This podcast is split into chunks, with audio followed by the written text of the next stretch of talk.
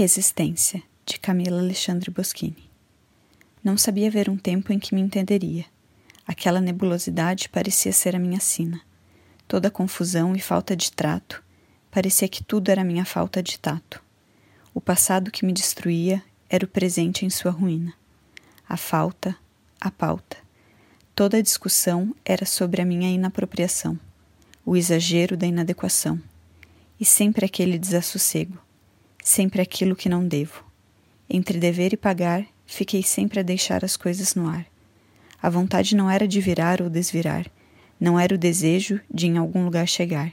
Era sobre ser, simplesmente o direito de viver. Mas isso nunca pôde ser assunto. Isso era coisa só de primeiro mundo. Aqui me disseram já saber. Deram-me a impossibilidade de ser.